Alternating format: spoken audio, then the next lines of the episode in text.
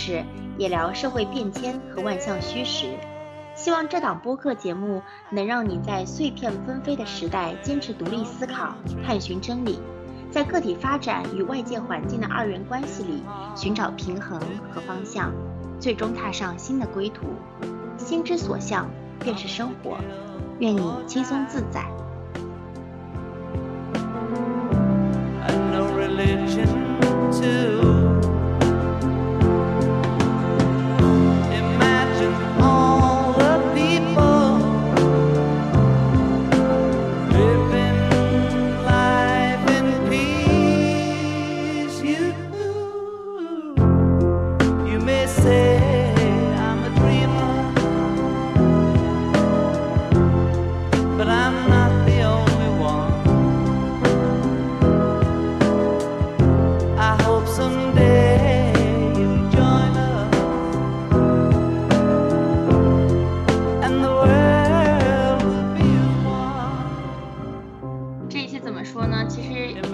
想要讲的，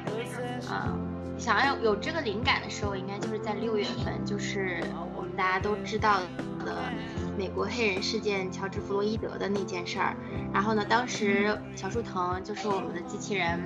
三号在播客群上发了一篇文章，叫做《生活在黑与黄之间》。那嗯，我现在就是我想请树藤来讲一讲你当时看完那篇文章之后的感受是怎么样的。呃，我当时其实也挺关注那个乔治·弗洛伊德事件，包括从就可能科学上网看一些呃各各个方的一些言论，但是我在看到这篇《生活在黑与黄之间》，我简单说一下，呃，应该是一名记者，他记录了一下，就是可能也是转述转述一下他的一个新加坡裔的朋友跟他黑人丈夫之间发生过的一些生活中的遭受遭受到的一些种族歧视。就其实这篇嗯文章对我冲击还是挺大的，也也是因为这个，我看完之后其实随手转到了咱们播客群。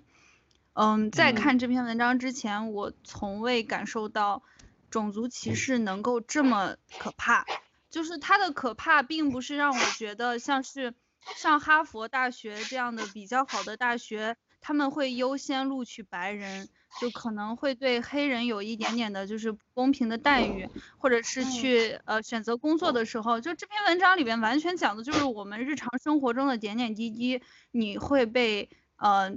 就是区别对待。就是文章中写了那个新加坡裔的女生跟她丈夫经营了一家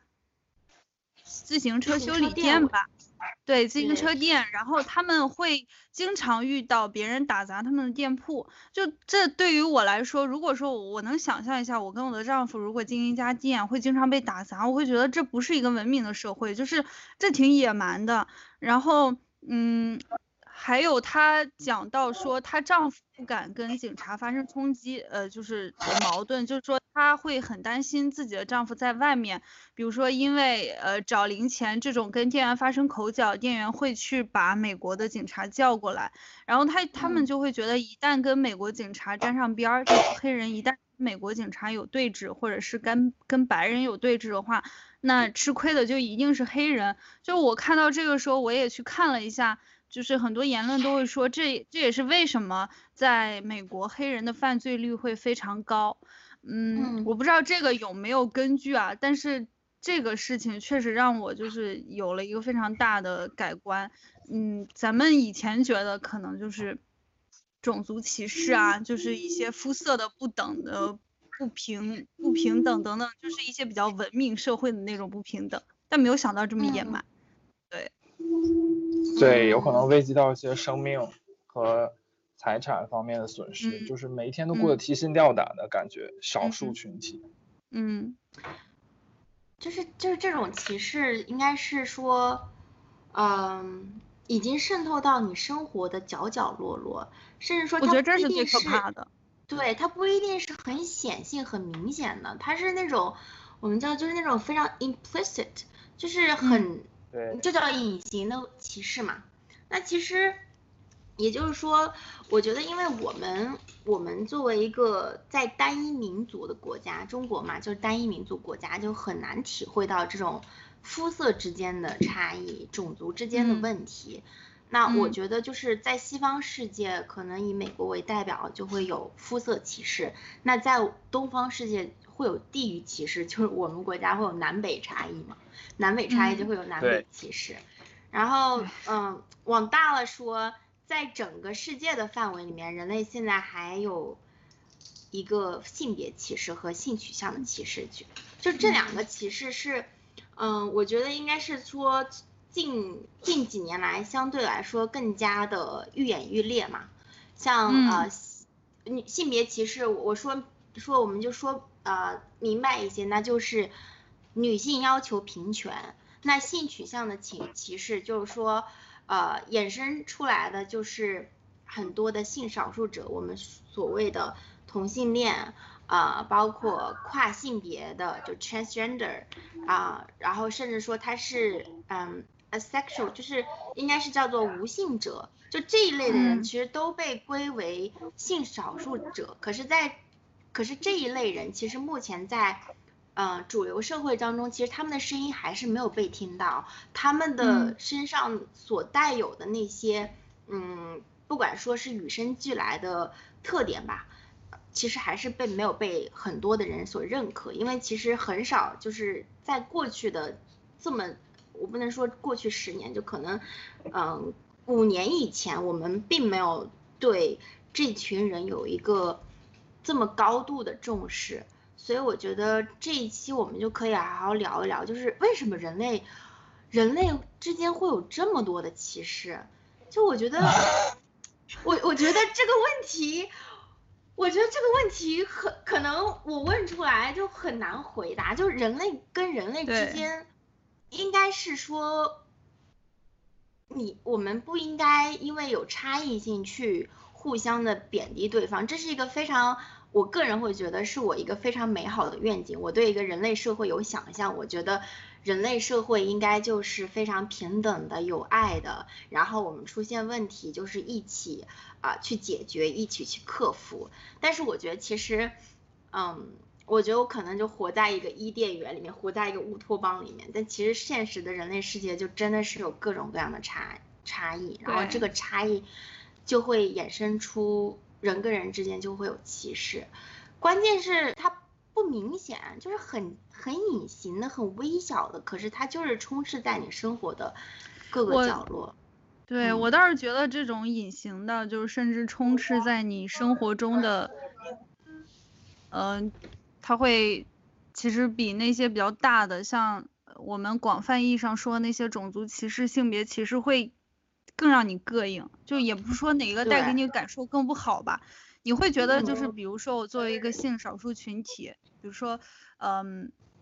我我我这个群体本本来的人就很少了。然后我就会觉得我嗯的战友很少，我就会觉得我特别的难受。就是我如果生活中遇嗯到一点点就是不平等的眼光，我就会觉得自己又孤单又呃又受委屈。对，但是像像性别歧视这个，我觉得我至少还有人类一半儿的战友。不知道我这个 言论是不是有点奇怪？我觉得不奇怪。然后我插播一句，谁的背景音？好背景音乐。我要一个那个。是，我那我先先闭麦一下吧。就我觉得树藤，你这个想法我，我个人会很认同啊。我就觉得，性少数者就是在这个社会中有很少的占有。我觉得人类就是一个，我觉得人类就是很害怕孤单的。对，其就是实你当你觉得跟你并肩作战的人很多了之后，他，嗯，虽然说真的帮不上你什么忙，但是你心里就会觉得就不不是我一个人在奋斗那种感觉，嗯，对，所以嗯其实我觉得隐形骑士这个杀伤力还是挺大的，就是可能说是，嗯，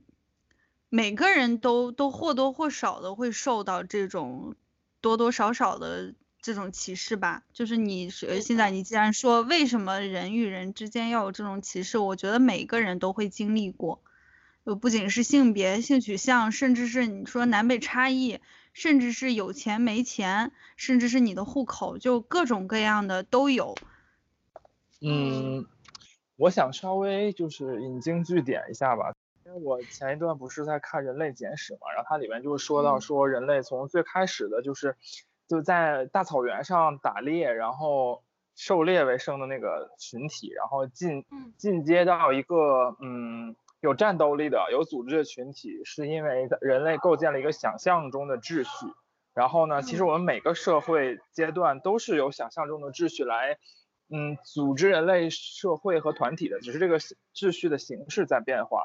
就是比如说最开始奴隶制社会，那可能就是有君主啊和奴隶啊、奴隶主啊等等。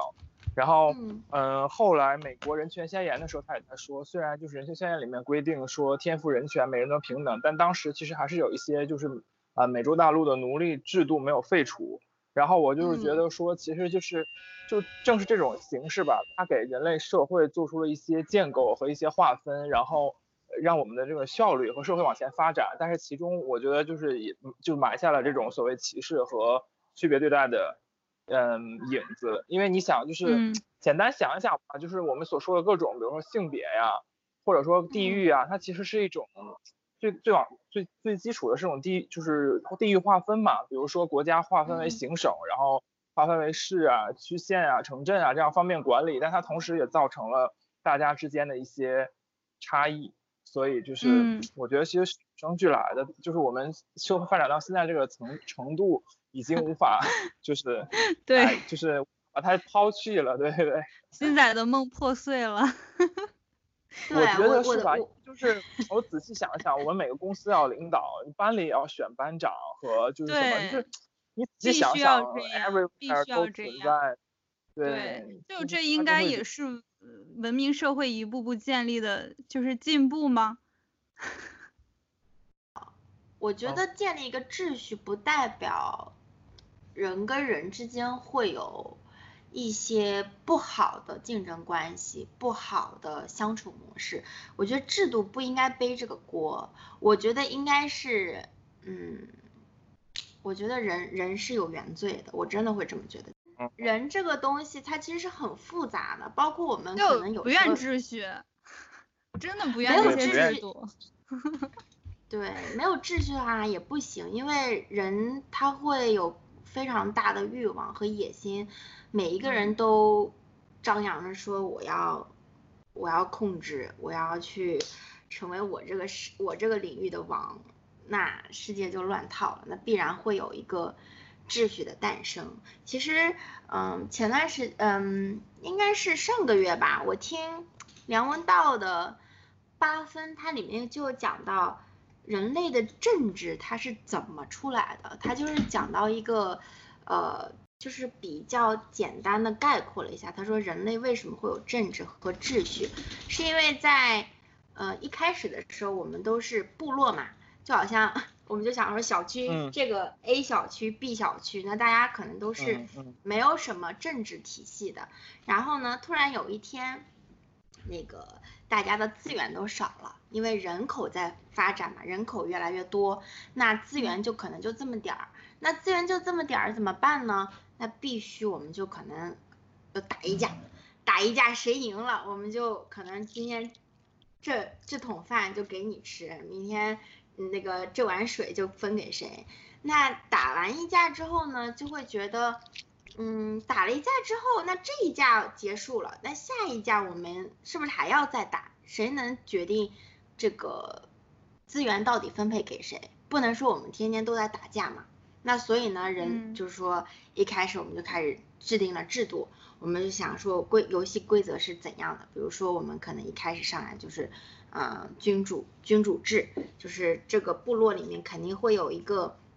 嗯，一个王，一个。我们就说，不管他是 king 还是 queen 吧，因为母系社会和父系社会还是不一样的嘛。就不管他是 king 还是 queen，我们就有一个主管者，然后我们把所有的资源都上交，上交给这个呃主管者给他管理。然后呢，我们推选出来的这个主管者呢，他必然是有一定的威望，他一定有一定的这个能力，他可以去分配好整一个部落和或者说我们就说整一个小区的这个资源调配。然后才慢慢慢慢就发展成了各种制度。那我觉得其实制度的产生，包括政治，嗯，因为政治应该说是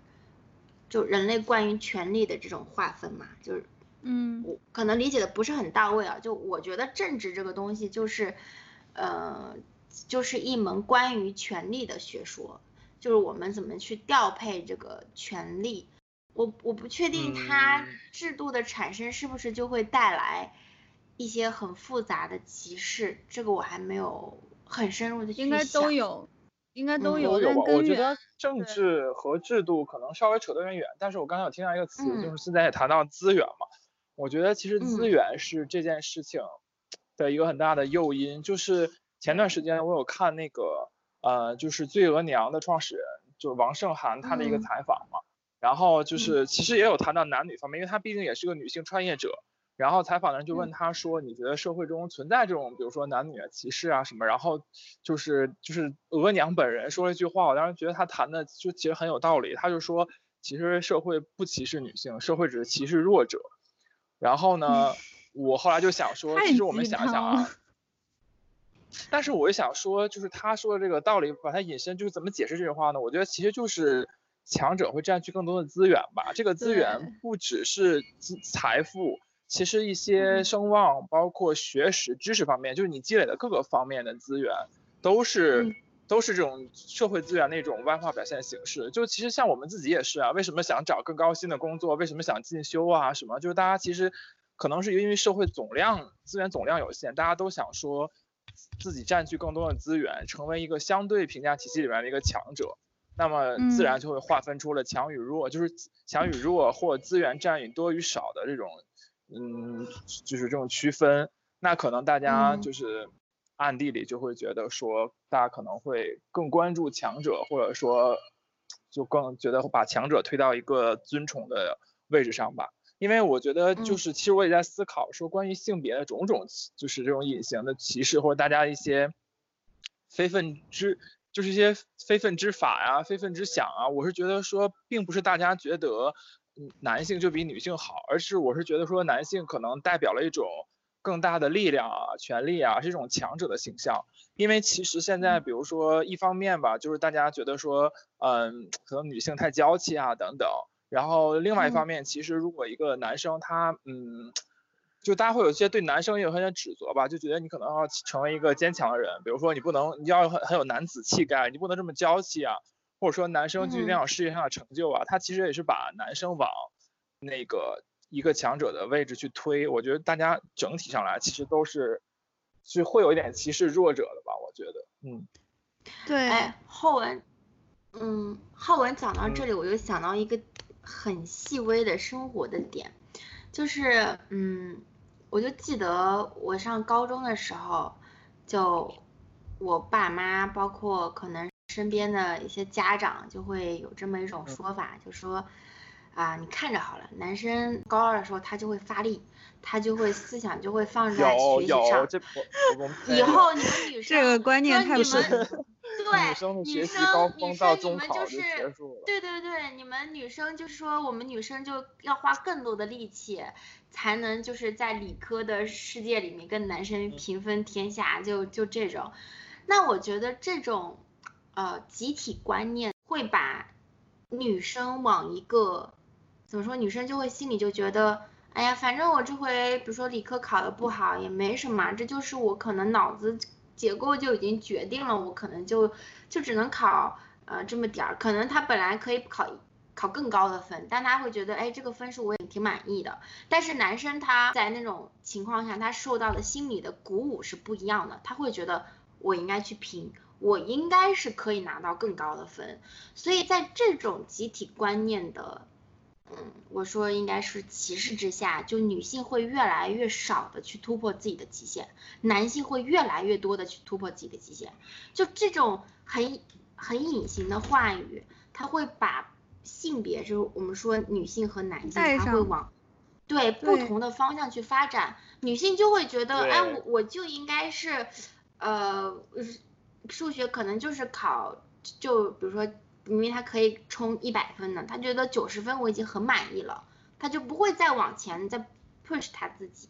那男生可能就不一样。最近社交网络上非常流行一个词叫内卷化，就是大家 当你接受了一个。就是不太公平或者怎样的一个设定之后，就会促使这个形象就是越来越坏，越来越愈演愈烈。对对，愈演愈烈。嗯，我觉得首先，我觉得哈，这种观念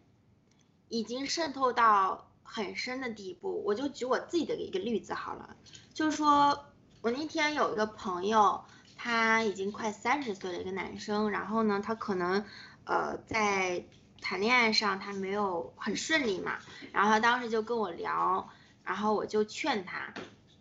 我现在都没有想到我会用那种话去劝他，我我说的是，我说哎你不要担心，我说男生嘛三十岁哎这。正是发光发热的时候，太可怕了。我说，我说女生，我说如果女生到你这个年少年，最终变成了。对我当时就说完这句话，我当时安慰他，他可能心里高兴了，就觉得也不说高兴吧，就可能有被宽慰到。但是我后来是想，天呐，我怎么能说出这种话？这种话，这种话就是。你你们懂吧？就是其实我觉得也有可能是那种正确的废话吧，就是你听的太多了，所以人潜意识里面就会，就当你劝别人的时候，你就带出来了这种。嗯，对。嗯，我是觉得。但这个言论太普遍了，就像是小时候家长跟老师，就可能一个小男孩就上三年级的时候数学考零分，然后他班主任跟他爸妈说不要着急，男孩发育的晚，然后他去。他从初二就开始开窍了，上高中说不定能考上重点一本。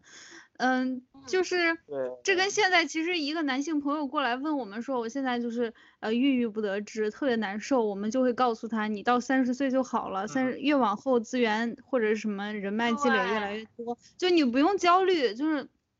我也不知道为啥，就可能这种言论太多了，我们都觉得它是一个正常能够发生的事情了。所以呀。所以男生就会在这种情况下，他会更加淡定，也不说淡定吧，就他心态其实是很。到三十岁发现其实什么都没有。对。没有，我觉得人是有自我发现初中学习不行的，高中也没学多好。嗯，人人还是会有自我预言的吧？我觉得。我我觉得啊，就是嗯，就是。咱们就是仅站在就是漫谈的角度，我其实是想说，嗯，其实男女就是群体在智力上，我觉得并没有太多明显的或者说可以量化的这种差异。当然你说在体力上肯定有嘛，你就比如说选选去码头工地扛扛搬砖扛包，那肯定男生的体力比女生劲儿要大，这种大家是可以看出来的。就也不性别平等不在于说对，就是你要就让女生去。就干苦力啊、搬砖啊什么的，但是其实，在智力上真的没有很多明显的差异吧。只是有时候不知道人们就是根深蒂固的，就是用思想来判定这件事情。就像之前浩文说到这个，嗯，男性、女性、女博士这么三种人，就其实男博士也挺惨的，但是大家就会觉得女女生要读读到博士，那就铁定是第三种人了。就哎，我浩文刚刚说的这些，感觉其实，嗯，对男女这种觉得智力上，或者是就是男性雄性生来就优于雌性的一种，可能是根源是在于像原始社会，或者是之前就是农耕经济时代，那时候男的就干活比较多嘛，那个时候就是主要的经济来源就是种地啊。就那时候女的就也能种地，但是她很多都在男耕女织嘛，女的在织布，你织点布能卖多少钱呢？就是家里穿的用的。那真正真正说养家糊口的，还是男的种那些粮食。所以我觉得，呃可能人们从那个时候去那就在那个时代是以体力来判断的。如果那时候女的体力特别牛逼，就是我一天拉着一头牛耕两亩地，就是我我都大气不带喘的，就是现在应该也不会有这种问题，应该是在那个时候那个文文呃农耕文明的时候以体力去去区分，然后去划分，所以说到现在文明社会了，甚至我们那个精神文明都都那个发展的这么好了之后，大家还是用这种比较原始的观念去区分一些东西，但其实应该是按照智力去划分了，毕竟是文明社会。对，对，我觉得啊，其实随着社会的嗯发展，这种就是嗯，对一些族群你就应该干什么或者不应该干什么，适不适合干什么的刻板印象会会被打破吧。就是我嗯感觉，比如说，嗯，其实反过来说，有很多职业或者说就是很多这种群职业群体之前也是不欢迎男性的，比如说男护士啊，或者所谓贵嗯。哥呀、这种，就大家就会觉得说你不够细心，或者说，嗯，其实不是你们就是大老爷们儿该干的事儿。但是就是随着比如嗯。说李佳琦成为一个知名主播呀，然后付鹏啊 什么，对，那个还有那个妇科的那个六层楼，对，就是嗯。其实啊他曾。经出来就是其实还是挺改变人们对女呃男护士啊以及妇科男医生的一些就是固定的偏见，就对这个行业的对对对偏见吧。嗯，是，我就想到我之前上大学的时候就读到一个 Q theory 嘛，嗯，就是库尔理理论。它那个库尔理论呢，本来是为了就是替性少数者伸张的这么一个理，就是它的根源可以联系到性取向，就是为性少数者发声的这么一个根源。但是呢，后来因此就是发展到了关于性别的探讨。它就是这个理论有一个点，就是说为什么会出现男女的不平衡，实际上是因为生产力的发展。这种生产力的发展，社会组织它给予女性自我认知的空间它是有限的，因为当社会我们现在社会发展的一个核心就是契约，但契约嗯其实它。嗯，其实是建立在暴力打击吧，就是一个暴力的制度。怎么说呢？嗯，就比如说你今天做错事了，我我们说的这个做错事就犯罪吧，你犯罪了，你必然会被受到一些暴力上的。我说这个暴力，嗯，就是一种制裁方面的。那这个制裁方面其实最早最早就是体现在力量上。那这个力量嗯其实就是刚才浩文提到的，就是男女真的是在生理构造上和力量嗯差距上是有差异的。那当男性天然的拥有更强壮的身体时候，他就会对暴力、暴力的制裁和暴力的制度有更高的决定权。那么女性她相对的位置就会低嘛。那所以就是说，这个库尔理论，我当时读到的时候，就学习到的时候，我会觉得，嗯，确实是这样。我会觉得，我们现在感受到的男女不平等，根源就应该是在于生理构造上和力量嗯差距上，然后慢慢慢慢的就有很多外向的延伸。就是呃，刚才浩文也提到一个，就说醉额娘说，呃，这个社会它其实是对弱者不公平。补充一句，我觉得其实现在的社会，它对强者是有一个想象的，但是他想象的词语啊，我们现在就来想象一下，我现嗯。在可以想到的关于强者的形象，他是聪明的、强壮的，然后呢，他是呃很、冷静的，对，就是这些东西，如果我现在用这些形容词把它讲述出来，我会脑海中会浮现的更多的是一个男性的形象，嗯。然后我觉得这个事情是因为现在的事实告诉我们，男性他在更高的一个嗯，食物链人类社会食物链的顶端，所以出现的形象必然是男性。我就很难想到说现在，嗯，如果说代表强者的形象，可能女性比较少，可能嗯，我现在可能想到就是德国总理默克尔，就是她是一位女性总理。为什么我想到了老干妈？对，就 就就还是比较少吧，而且企业当中它会有一种不成文的规定，就是说在选择高层的时候，他会更多的考虑男性。所以我觉得其实可以说是，嗯，当大家向就是权力和财富的顶顶层去冲击的时候，其实女性也是更不容易的吧。对，嗯，对，在这个阶段是更不容易。一些社会上的对成功女性，像董明珠啊，还有什么什么的，就是她也会经常受到人们的一些调侃，我觉得。嗯。嗯。她会被问，哎，你作为一个女性，你怎么平衡家庭和事业？董明珠没有结婚，她说了。哦哦，我以为你说董明珠。对。没有没有，我我就说一个，呃。当时张泉灵接受一个采访，就那个前央视主持人，就别人问他，他说你作为你现在就是退居幕后了，你作为一个女性企业家，你是怎么平衡？就你怎么看待女性在平衡家庭和事业？然后当时张泉灵就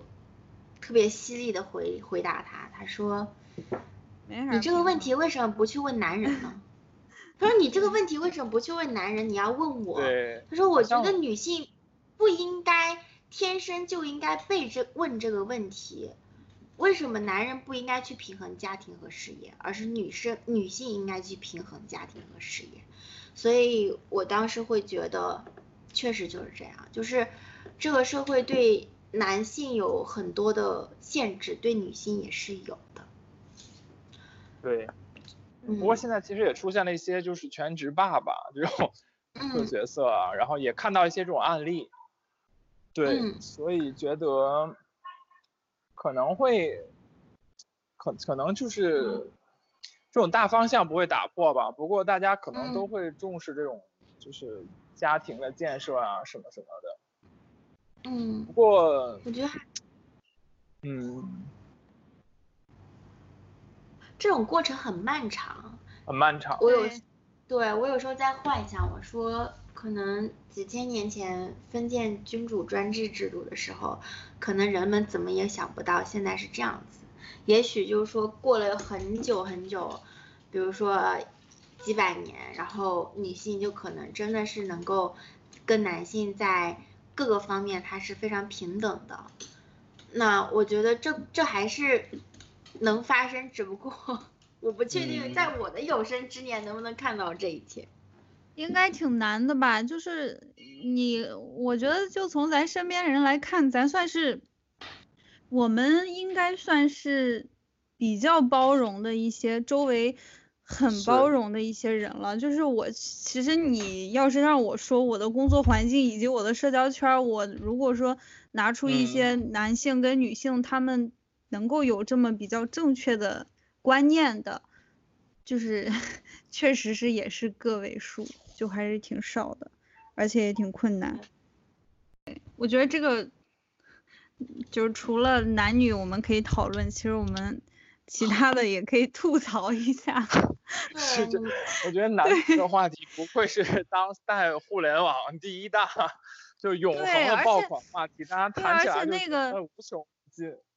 对，尤其是现在女权氛围，其实在我那天听那个，其实最近因为新事项他做了一门课，就是关于婚姻以及女性幸福的课，就是他投了几个比较有名的播客，像忽左忽右、声东击西这些。就是我在听那个沈一飞老师讲这个女性权利变更的这些这些事情的发展过程中，就发现其实。女权分为好几个派别，嗯，我也忘记是哪些派别了。反正就是我我我自我代入一下，我比较是就是说，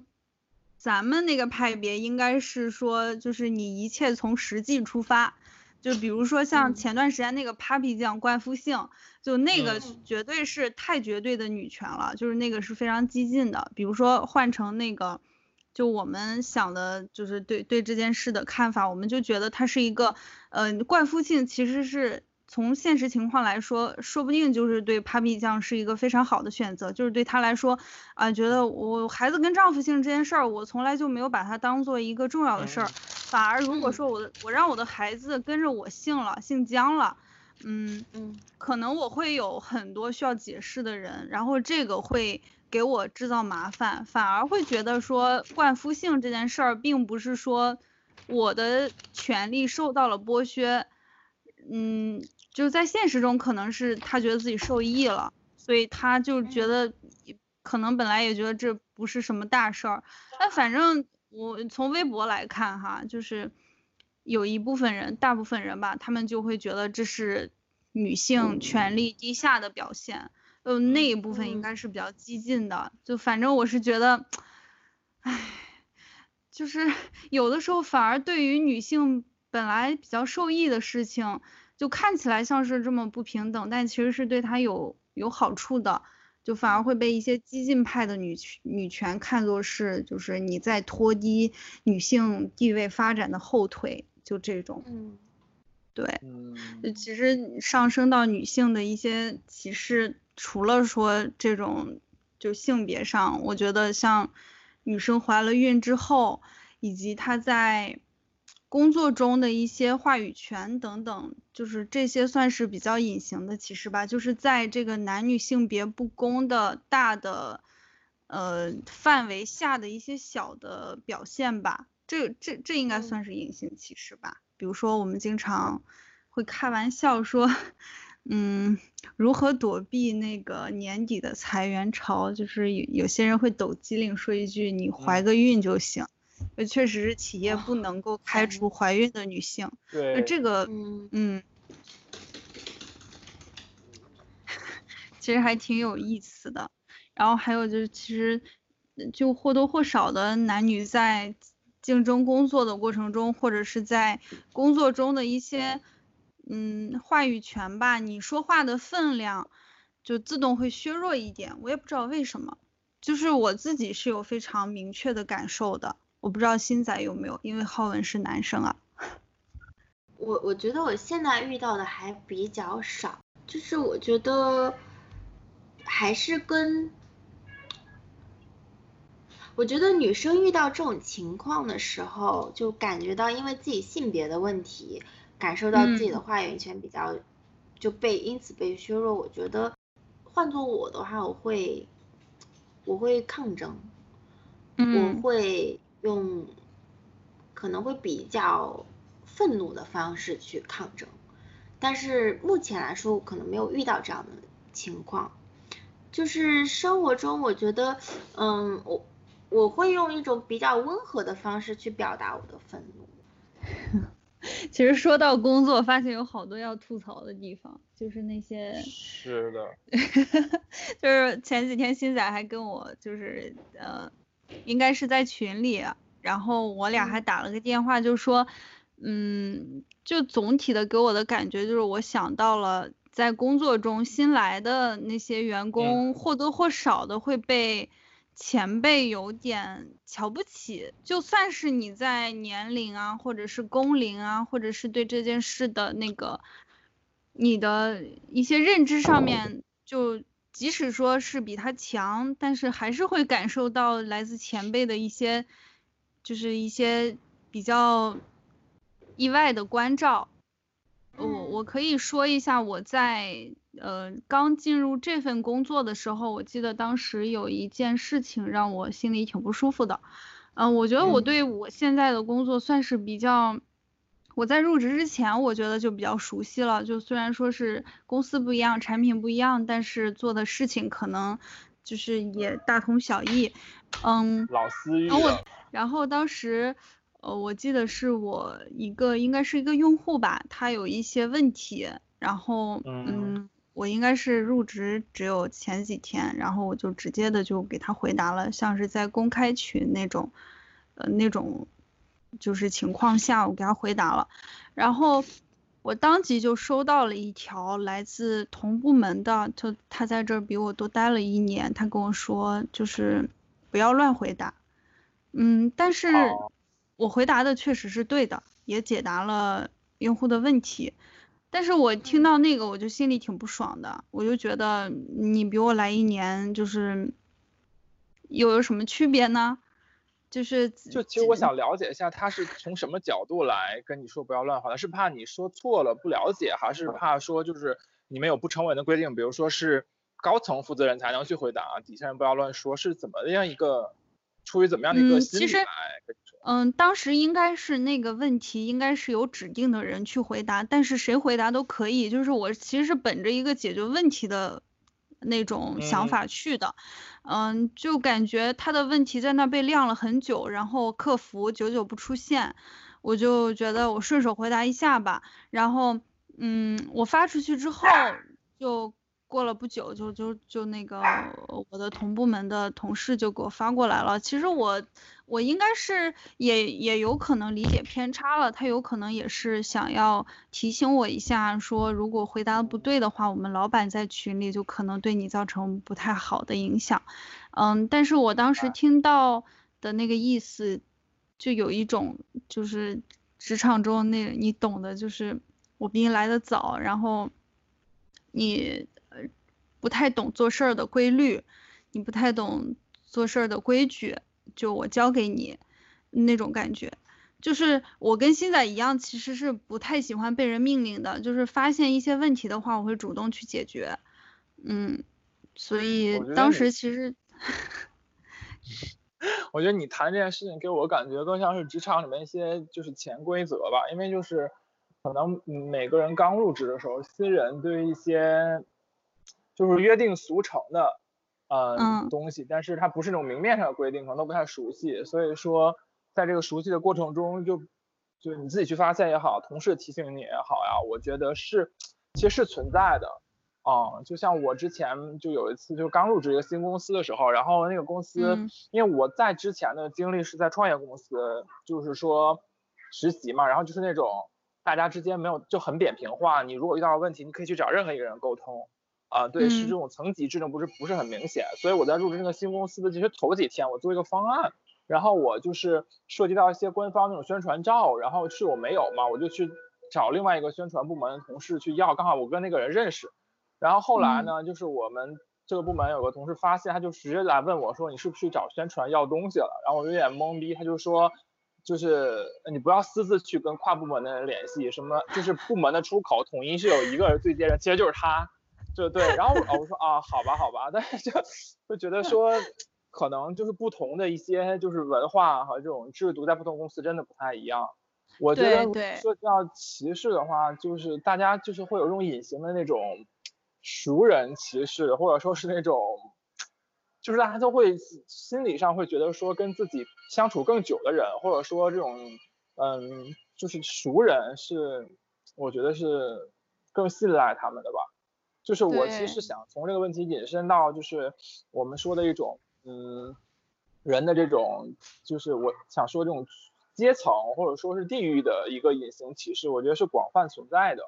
就是有的时候我们比如就是说就是，嗯，老乡之间，比如说，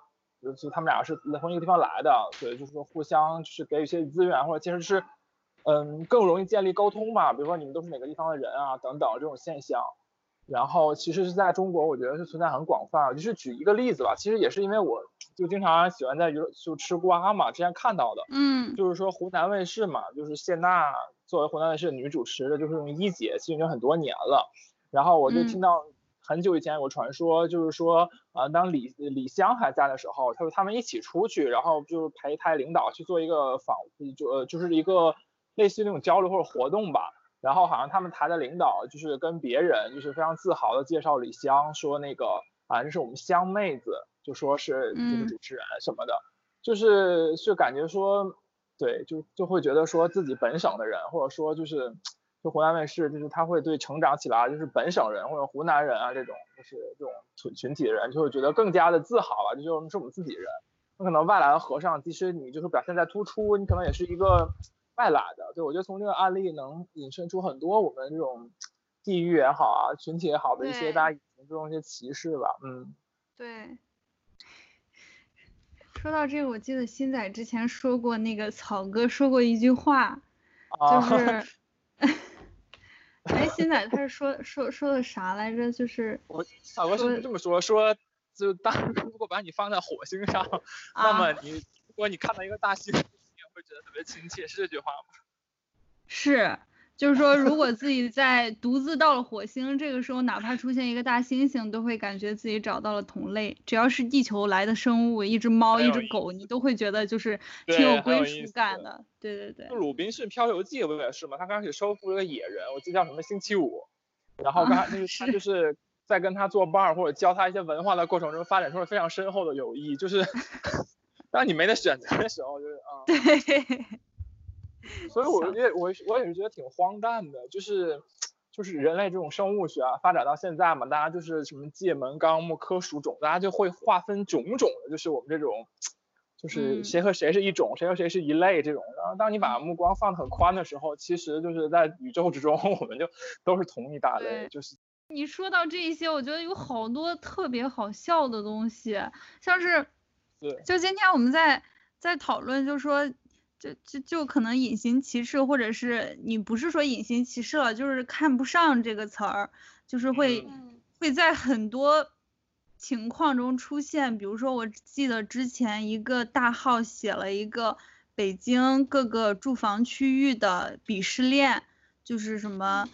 三里屯儿啊，然后还有就是西二旗啊，还有就是什么就是嗯。像通州这一片儿，就是就是你你谈到这个话题，有好多可以写的，然后还有一些什么，就是有一些一蹶不振的人，就是说我的人生就要躺平的那种人，他就是瞧不上奋斗逼，然后奋斗逼其实也瞧不上这种，就就感觉人与人之间在发展的过程中衍生出来特别多有趣的这种互相看不上的感觉，还有就是说。上海的老外瞧不起北京的老外，啊就是是。等等这种北京老外又瞧不起二线城市，对，对，就其实就此问题，我还想稍微问一下新仔，因为你在美国待时间比较久嘛，因为我之前有听，就是嗯，我们毕竟对就是就是国外这种社会不是特别了解，我就想问一下，就是你在美国，就是大家这种明里暗里的这种这种歧视是存在的吗？还是说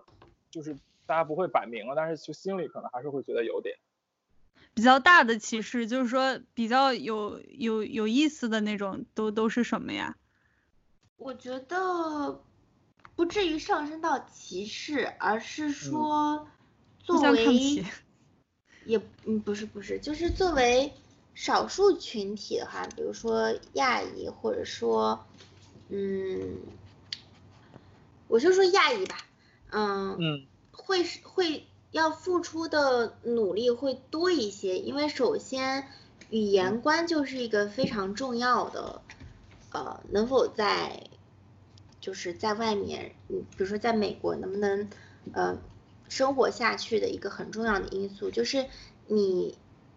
你可以有 accent，你可以有口音，但是你的英语必须要非常流利的情况下，你才可能说跟真正的 native speaker 作为朋友，而且会有一个文化上的冲击，就是嗯，像像美国人的文化，就是从小就鼓励孩子，就是 speak up，就是你你只要说，你只有你不管你的观点是对还是错，你都可以去表达。那这是一个文化，他们的文化。那我们的文化就是你要少说话，多观察，对，内敛。然后对，你要嗯确保你说出去的观点是经过你的思考，你觉得 OK 的，你觉得是、嗯呃至少是可以被接受的。你在你的认知范围之内至少是比较完美的情况下，你再去表达观点。那所以呢，就就会造造成教授在呃，因为我们课堂上会有一个 class participation 嘛，它这个成绩就是来自于你课堂上发言积不积极。那我有时候嗯就会觉得，嗯，有时候我一开始会，呃，开始进去上这样的课的时候，我会特别想很多，我会觉得我要给，呃讲一出一个比较完整的答案。那往往这种时刻的时候，其实丧失掉了你真正去参与到这个讨论当中，因为像美国人的话，他们会更多的就是 free talk，就是可能教授有个问题，他可能只是反问教授，就我只反问你，但是我一直就是在跟你讲这个事情，他不一定说他的观点有多么新颖，或者说他，可是他确实是在这个讨论的过程中，呃。大家彼此激发了一些东西。那我一开始去的想法就会觉得我我是要去回答问题的，所以我们是一个比较有明确性的，我要去参与到那个讨论。但是，嗯，像美国人就会有，就是我只要讲。因此呢，我一开始我的课堂的 participation 的成绩就比较低的那种。但后来我就是 慢慢知道了，哦，我应该就不管说对还是错，我只要说就。在这种情况下，那我觉得这个不一定是歧视，而是差异。文化差异吧，我觉得。对，因为我我一开始拿那个分数不高的时候，我就跟教授事后，呃，有去就是去 argue 嘛，我就说其实我想知道我为什么参与分数这么低，然后他就会说，嗯，他鼓励我说，就说你要把你的想法表达出来，你你哪怕。你有一个问题，你也可以把它 raised up，那我就会觉得 OK，那我就理解了这个，我怎么说，这是一个游戏规则吧，它这个游戏就是这么玩的，那我就去遵从它就好。嗯嗯。但是说，如果说有一些歧视的话呢，我觉得亚裔相对来说受到的歧视会比啊，就是 African American 会少一些，因为。像黑白的问题，就是黑人和白人的问题，他们是历史存在。因为美国它是一个多民族国家，然后黑人是被一开始就是被奴隶当做奴隶引进到美洲大陆的嘛，所以这种这种文化上的矛盾跟亚裔跟白人是不一样的。就是说，白人不会把亚裔当做一个要防备的对象。就是说，亚裔他其实是一个非常没有存在感的，不能说非常没有，就是相对来说是比较乖的一个特别好的一群人。对，就是 对比较乖、比较勤奋，然后呢也不会说去抗争的这么一个民族、一个种族吧，在美国。哎，那我有个疑问啊，就是我插一句话，就是像亚裔这种情况，呃，在某些白人的心里会是觉得。呃，就是他们身为白人有优越感吗？就是说像亚裔这种，就是天生比较乖，然后比较内敛，呃，就比如说说一句话，或者是做一个方案，或者是上课去回答问题，必须要呃比较完整全面的去回答，就是这种不太会会不会在他们心中会被看为就是说不太勇敢的这种标签儿，然后他们会不会有一点点的就是。呃，我们是不一样的，然后我们这种方式才是最好的，就是就说 speak out 才是最好的这种想法吗？我觉得倒也没有，我觉得，呃，我接触的人当中，其实他还是比较看你个人的，他并不会有一个给你特意的打上呃标签的这么一个东西。就是说，其实在美国，他会非常去 anti stereotype，就是。刻板印象这个概念，他们会是非常敏感的。你，嗯，如果说白人作为一个主流群体的话，他不会说刻意的去对你有一些看法，他至少不会在表面上展露出来。但是呢，他们又会比较注重你个人，所以我我接触到的美国人，他们大部分都是比较 nice 的，他会根据，呃，你是什么样的人，就是什么样的人去跟你相处。所以呢，我觉得有一些刻板印象不一定是别人真的给你给你的，而是可能我们自己已经在脑海中已经形成了，就说别人会对我有这么一些看法。就是我们今天聊的，就给我一种感受，嗯，我觉得以前像我们说，比如那个精英文化呀、知识付费啊等等，就是我们自己。本身有一个比较明确的观点和导向了，所以我们就是是讲完一通，到最后就是会觉得越来越明晰，而且就是说会加强自己的那种观点。但是今天聊这个话题呢，我觉得就是它本身好像也没有一个是本身也没有一个 是非对错，该怎么怎么去做，就是会感觉 背后的很对，就是这种事情其实没有办法给你出路的。是的。嗯，然后呢，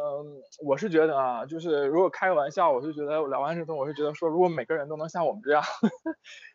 就想的这么多元啊，比较公开的去想，对，比较公开、嗯比较客观的去想这些事情，我觉得其实烦恼就减少了一半。对的，对，而且嗯，反正如果让我试着去总结一下我的想法，我就是觉得说，嗯，可能一个人的出身啊，包括这种文化圈啊，就是等等，随着现代社会吧这种发展，你从出生开始就确定了很多东西，然后大家之间就可能你突想突破是很难的，比如说。就是像我之前也有在香港那边上学嘛，也就觉得北方文化和那种就是岭南文化呀、等等啊，广东那边就差距很大。就是可能我也没有特别融入他们，但是我觉得如果你就是突破是很难的，至少你可以就学着去，呃，怎么讲，尝试包容吧，或者是说就是去，嗯，就是以一种比较平和的心态看待跟你不一样的这种文化现象啊、生活方式啊等等也好，这样我觉得大家之间就会平和很多，而不是抱着一种就是对异己这种，或者是说对，有一种敌对、害怕我觉得的心态很多就不太好人其。实，我觉得很多隐形歧视啊，就是说说说真的，就是会有一种你说这种就敌对的，或者说这种害怕的心理。比如说，大家会觉得说，是不是来就是比如大有些大城市人嘛，就是觉得说，是不是很多外地人都涌进来会抢我们资源啊，包括种想太族之间多了，对，就会 觉得是这种，嗯，我其实看我我在我在看，就是咱们在准备这一期，就是那个呃 demo，就是记的那东西。我看浩文有个特别 好笑的言论，就是就是浩文记的这个这个点，我之前确实从来没有想过说。我昨天跟我朋友聊天，嗯，我朋友觉得研发群体的 gay 会很不容易，因为研发中直男居多，直男中会对很多 gay 不是那么接受。就是当然他们不会去 judge 你的生活方式，但是如果他们要成为你的 leader 的话，就说你要是成为他们 leader 的话，他们会不服你，就是这个我我是能够想象的。对，这是我朋友提出来的，我当时觉得特别契合我们这一期，我就给粘过来了。哎呦，我觉得就是有一个现象是非常非常明显、非常冲突非常大的，就是直男对 gay 的那个恶意好大呀，就是说他们的反应好剧烈啊，就是嗯这个是真的。我觉得是这样啊，就是从一个相对的角度来说，当你成为一个少嗯数群体的时候，你总是不容易的。不管是我们说的常规性少数，还有比如说你的观点占少数，或者说你想成为一个标新立异的群体，就是总体来说是这样。而且我记得之前在很早前，就是奇葩说有一期他们辩题嘛，大概就是关于说就是同性恋要不要出柜啊等等，然后就是马薇薇说了一句话，他是说他举例说，你看苹果公司的 CEO 库克。就当他爬嗯到那样的一个社会地位和个人成就的时候，他才敢对外去说，就是我在就是这种就是嗯性取向或者身份有的不一样，所以他就以这个例子来说明，就其实是件非常不容易的事情。但一就是只有当你成为一个，就是别人怎么轻视你和诋毁你，也就是撼动不了你的时候，你才能就是说出一些其实是一个很平常的，就是我个人的选择上有些不一样的那种方式。所以说，就是我觉得少数群体真的是挺难的。包括就是女性也是吧，就是之前很多人就是受到，比如说什么，就我好像就是徐静蕾去冻卵子了啊什么什么，就是有一些人拿拿她来就是作为一个案例吧。但是我觉得徐静蕾也是就是，不管是从她自己的这个演艺人群体啊和本身所占据的资源，她也就其实也是女性群体就是能达到高度的凤毛麟角吧。所以你对如果一个普通的嗯女性说我想什么。就坚持不婚不育啊，或者说冻卵子啊，就做一些非常潇洒的事情，其实也很难。就是你要克服的阻碍实在是太知多了。可想嗯而知。对，对，就 我觉得还是包容，真的就包容两个字但是但是但是实实际的实际的情况太恶劣了，像是 太恶劣了。所以说，就是那天我们在群里说，就是为什么大家都喜欢超级大都市，因为这里的少数群体太多了，就是太多了。就是像浩文说的，就是像库克那种走到。啊，无论是资源还是权力还是名望的顶端，他肯定会去更好的城市享受更好的就是追求吧。嗯，嗯，那这样就越来越多的少数群体在超级大都市就是呃立身之后，那就是大家就会更倾向于过来，就是对，我觉得是一种集聚效应，确实是这样。对，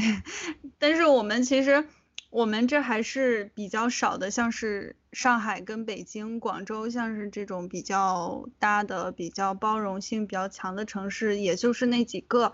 那中国除了这几个城市，其他的城市有太多了，所以说我们既然已经面临的环境啊，或者是什么，就我们就觉得其实还算 OK，但是你说严峻的时候也挺严峻的，但其他地方会更严严峻一点。对，哎，所以怎么办呢？怎么办呢？就是这期本来就是一个又大嗯。又无法解决的话题，对，我觉得就像回到我们最 开始，就是那篇在什么黄黑黄与黑之间生黄与活黑之间，生活在黄与黑之间那篇文章，你看完你就是也是陷入一种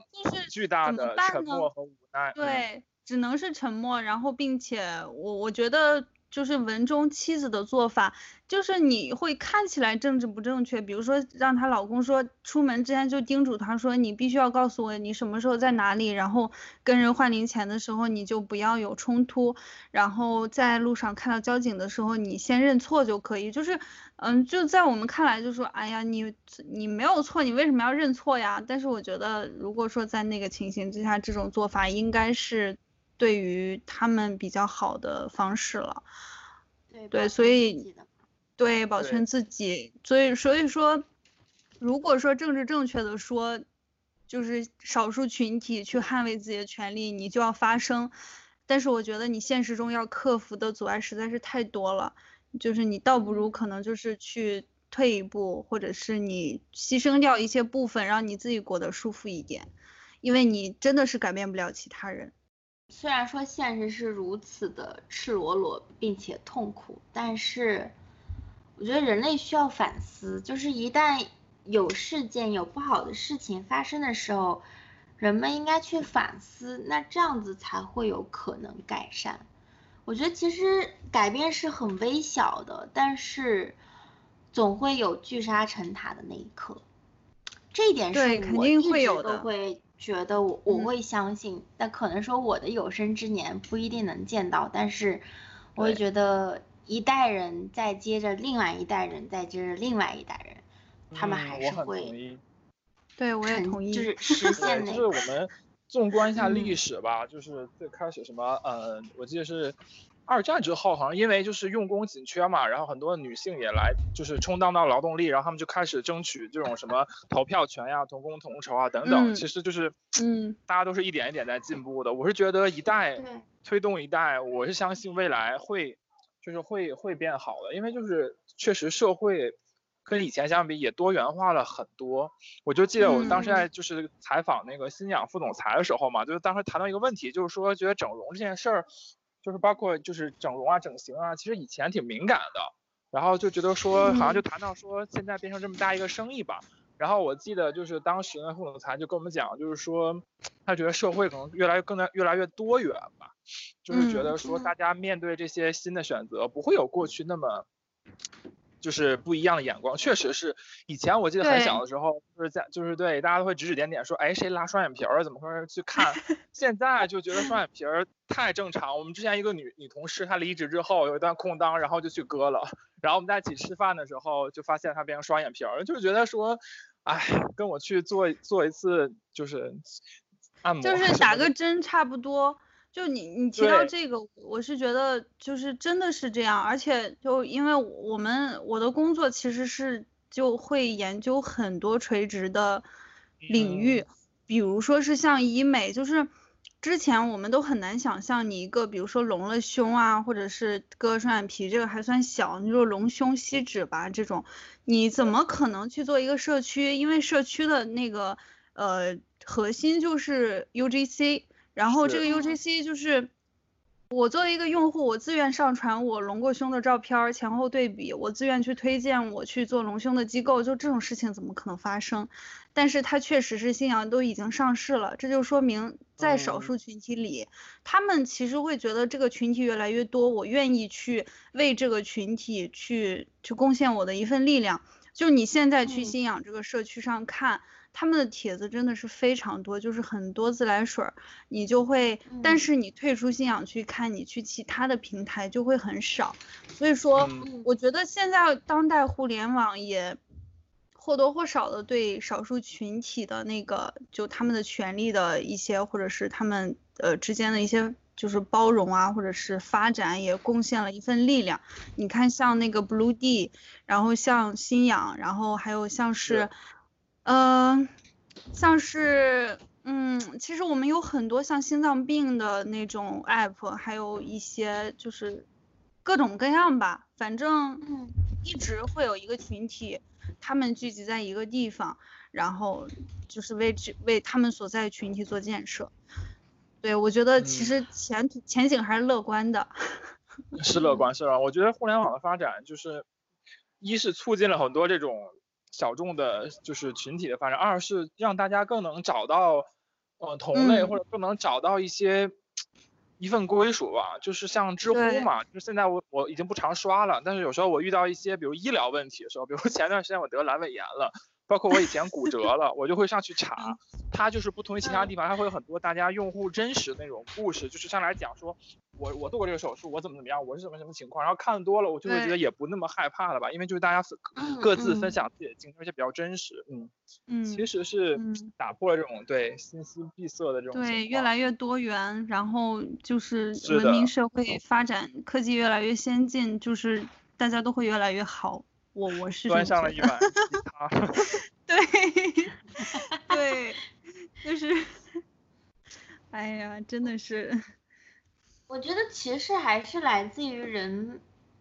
人们对于跟自己不一样的害怕，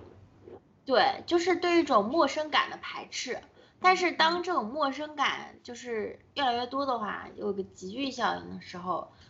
你从少数者变成一个多数者的时候，其实人们对于这个事情、这个现象就不那么害怕，就能够接受。所以你想啊，刚才我们讲的这些事情，今那不管是说性少数者、医美、种种族的问题，其实现在我们都是把这些问题放在台面上在讨论了。我觉得一旦讨论的话，人们就会有一些想法。就会被激发出来。那这种想法其实可能一开始可能会我们会难以接受，作为一个大众群体会难以接受。但是人们是会有反思的，人们还是会去想说，嗯，只要你的这种少数的现象并没有说危害到所有。人的发展其实人们是可以接受的，我还是，嗯，我还是比较积极吧。我觉得，对，人人们其实还是有很多没有在说的一些心声，包括有其他的少数的现象，只不过，嗯，某一些人他会等某一个契机，他会把自己内心的一些想法说出来。那我觉得，嗯，还是去包容，因为人人太复杂了，而且人。人会有非常多自相矛盾的行为，但是，嗯，怎么办呢？就是这就是我们的特性啊，所以 还是还是要，啊，互相理解吧。对，我突然想起有一个很好笑的事情，就是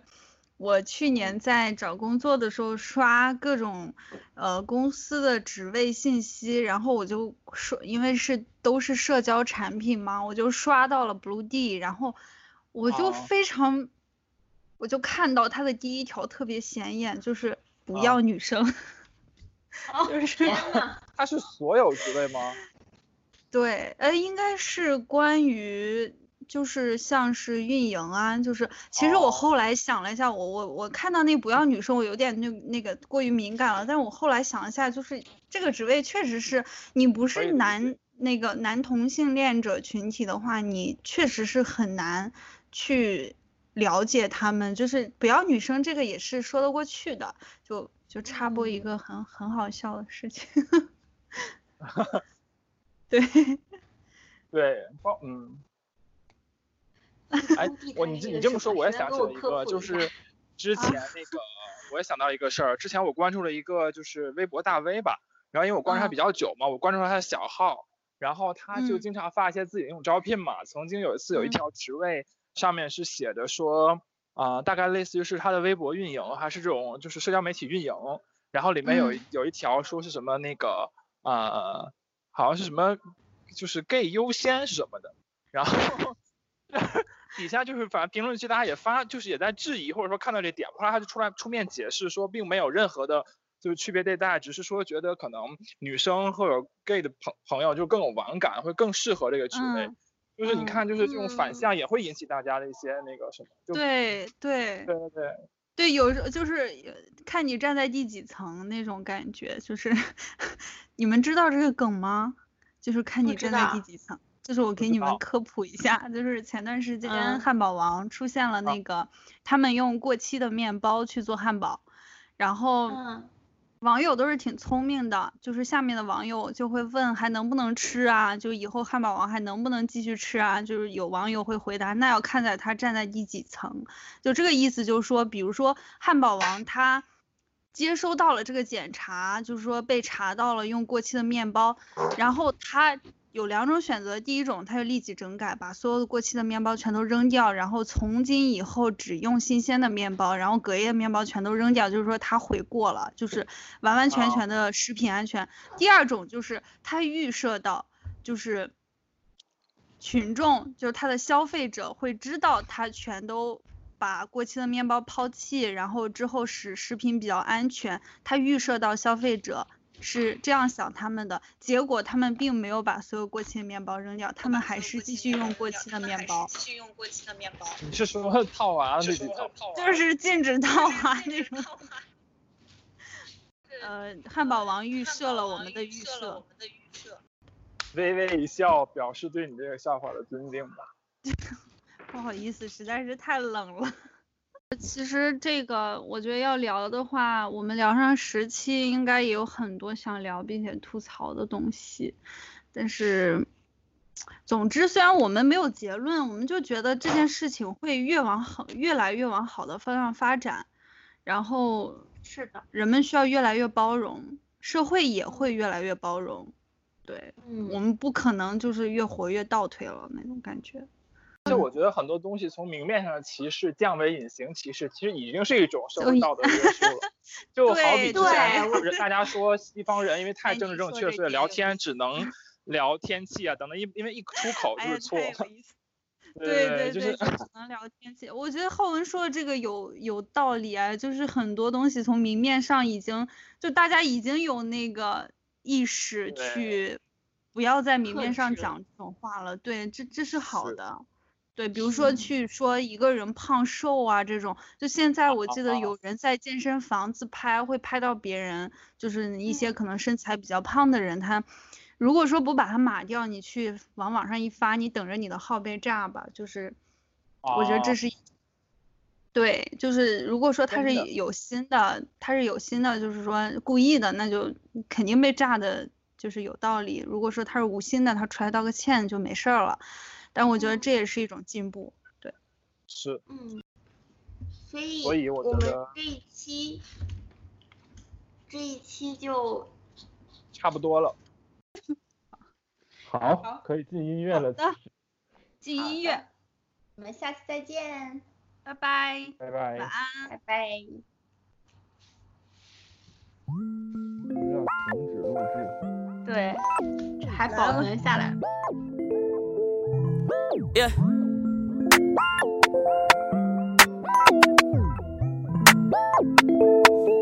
Spotlight, moonlight, nigga, why you tripping? Get your Mariah. Shorty look good in the moonlight. All these pussy niggas so bad, man. Spotlight, moonlight, nigga, why you tripping? Get your Mariah. Shorty look good in the moonlight. All these pussy niggas so bad, man. Spotlight, moonlight, nigga, why you tripping? Get your Mariah. Shorty look good in the moonlight. All these pussy niggas so bad, man.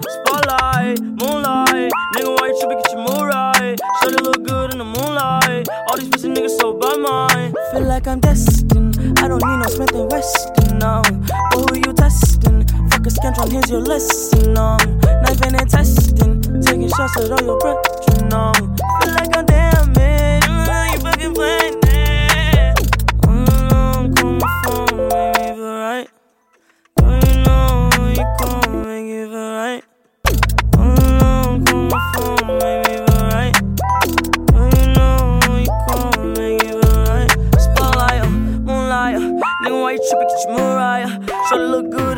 limelight. All these pussy niggas so bad, my uh, Spotlight, moonlight. Nigga, why you tripping? Get your mood right. Should look good in the moonlight? All these pussy niggas so bad, my uh, Spotlight, uh, moonlight. Nigga, why you tripping? Get your mood right. Should look good in the moonlight? All these pussy niggas so bad, my Spotlight, moonlight. Nigga, why you tripping? Get your mood right. Should look good in the moonlight? All these pussy niggas so bad, mine.